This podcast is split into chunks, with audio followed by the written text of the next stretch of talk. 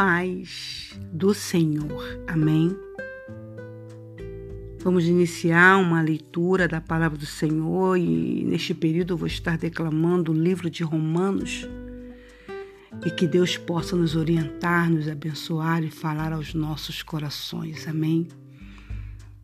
A palavra é viva e eficaz e ela é mais penetrante de uma espada de dois gumes então vamos passar esse ciclo declamando Romanos. E hoje é o capítulo 1 que nos diz assim: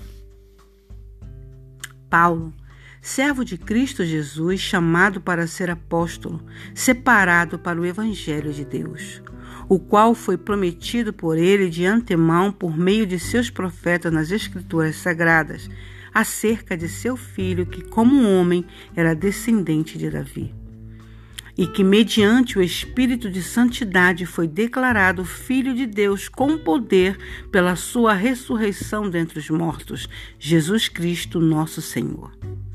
Por meio dele, por causa do seu nome, recebemos graça e apostolado para chamar dentre todas as nações um povo para obediência que vem pela fé.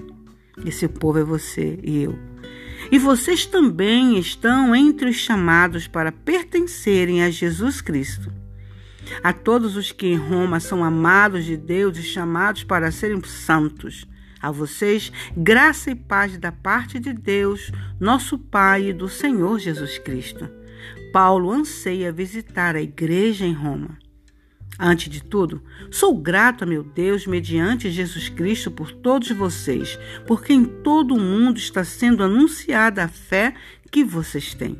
Deus, a quem sirvo de todo o coração, pregando o evangelho de seu filho, é minha testemunha de como sempre me lembro de vocês em minhas orações.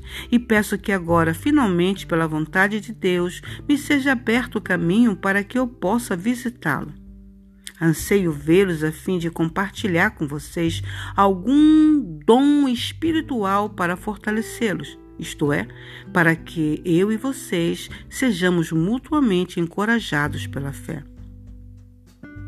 Quero que vocês saibam, irmãos, que muitas vezes planejei visitá-los, mas fui impedido até agora.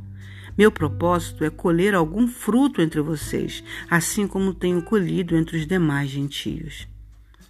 Sou devedor tanto a gregos como a bárbaros, tanto a sábios como a ignorantes. Por isso estou disposto a pregar o Evangelho também a vocês que estão em Roma. Não me envergonho do Evangelho, porque é o poder de Deus para a salvação de todo aquele que crê. Primeiro do judeu, depois do grego. Porque no Evangelho é revelada a justiça de Deus, uma justiça que do princípio ao fim é pela fé, como está escrito o justo viverá pela fé. Amém. A primeira parte fica aqui. A parte do Senhor.